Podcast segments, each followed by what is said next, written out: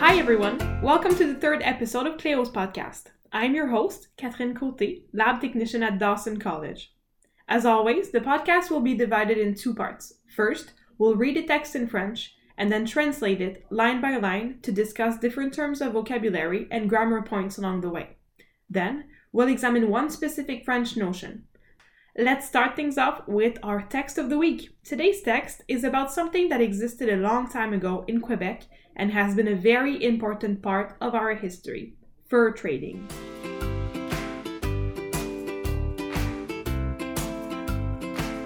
Les coureurs des bois.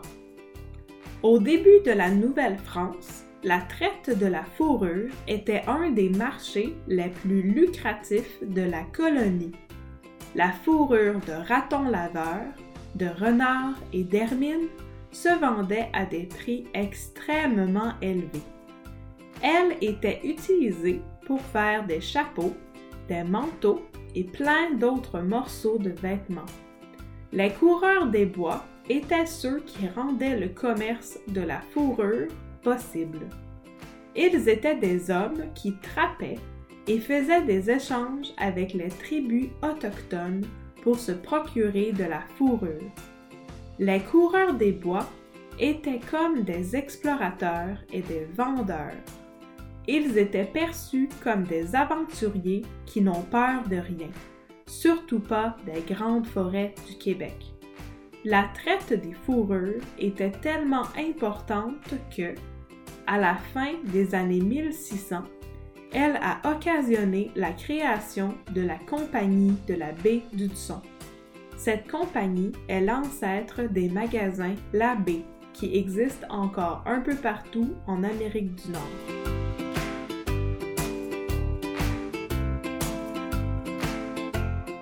Great! That's it for today's text.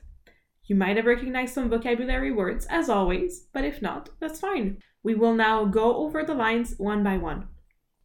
Les coureurs des bois. The fur traders. Au début de la Nouvelle-France, at the beginnings of the Nouvelle-France, here we need to remember that Nouvelle-France was the name of the Quebec colony back when Canada was not a country yet. So at the beginnings of the Nouvelle-France, la traite de la fourrure était un des marchés les plus lucratifs de la colonie. The fur trade was one of the most lucrative markets of the colony. La fourrure de raton laveur, de renard et d'hermine se vendait à des prix extrêmement élevés. Raccoon, fox, and weasel pelts sold at a very high price, at an extremely high price. Elle était utilisée pour faire des chapeaux, des manteaux et plein d'autres morceaux de vêtements. The fur, elle, feminine, was used to make hats, coats, and many other items of clothing. Les coureurs des bois, the fur traders, étaient ceux qui rendaient le commerce de la fourrure possible. They were the ones who made the fur trade possible. Ils étaient des hommes qui trappaient. They were men who trapped animals et faisaient des échanges avec les tribus autochtones. And traded or did exchanges, that's how we would translate it, faire des échanges, to make an exchange, to trade, and traded with the First Nations.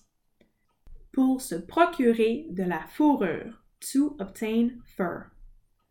Les coureurs des bois étaient comme des explorateurs et des vendeurs.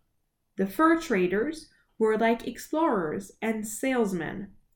Ils étaient perçus comme des aventuriers qui n'ont peur de rien. They were perceived as adventurous people who weren't scared of anything. Surtout pas des grandes forêts du Québec, especially not of Quebec's vast forests.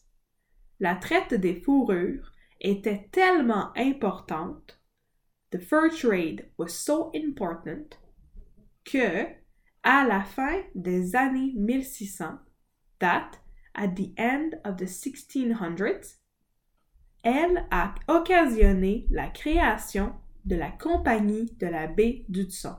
She, la traite des fourrures, has caused the creation of the Hudson Bay Company.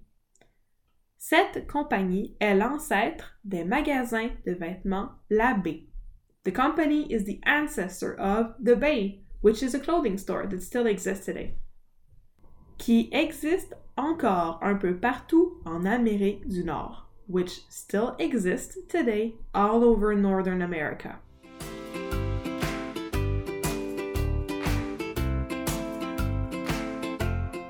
So, we will now talk about a specific grammar notion. Today's topic is the imperfect tense, l'imparfait.